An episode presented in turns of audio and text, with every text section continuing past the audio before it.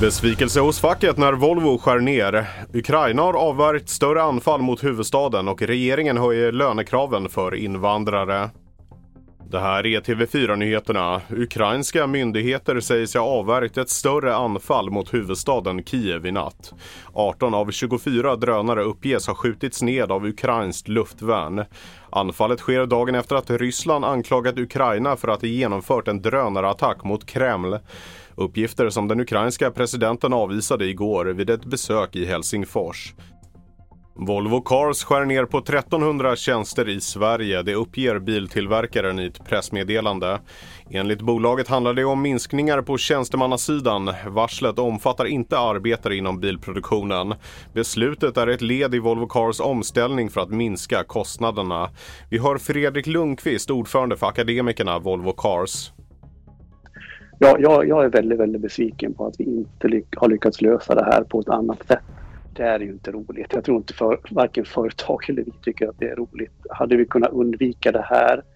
Ja, jag tror, jag tror faktiskt det. Sen får vi ju nu liksom se framåt. Vi, vi ska sätta oss ner nästa vecka för att eh, ta fram en process för hur vi ska köra det här tillsammans med, med eh, företag och fack. Regeringen och SD är överens om ett skärpt försörjningskrav för arbetskraftsinvandrare. Dagens lägstanivå på 13 000 kronor i månaden ska höjas till 26 560 kronor i månaden. Åtgärden sker för att stoppa invandring framförallt till låglöneyrken. Mer om det här kan du läsa på tv4.se. Nobelstiftelsen som ansvarar för utdelningen av Nobelpriset har fått en ny ordförande i Astrid Söderberg Widding. Hon efterträder Karl-Henrik Heldin som varit ordförande för Nobelstiftelsen i tio år. Astrid Söderberg Widding är professor i filmvetenskap och rektor vid Stockholms universitet. Mitt namn är Felix Bovendal och mer nyheter hittar du på tv4.se och i appen.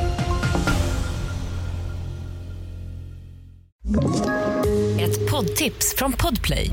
I fallen jag aldrig glömmer djupdyker Hasse Aro i arbetet bakom några av Sveriges mest uppseendeväckande brottsutredningar. Går vi in med hemlig telefonavlyssning och, och då upplever vi att vi får en total förändring av hans beteende. Vad är det som händer nu? Vem är det som läcker? Och så säger han att jag är kriminell, jag har varit kriminell i hela mitt liv men att mörda ett barn, där går min gräns. Nya säsongen av Fallen jag aldrig glömmer på Podplay.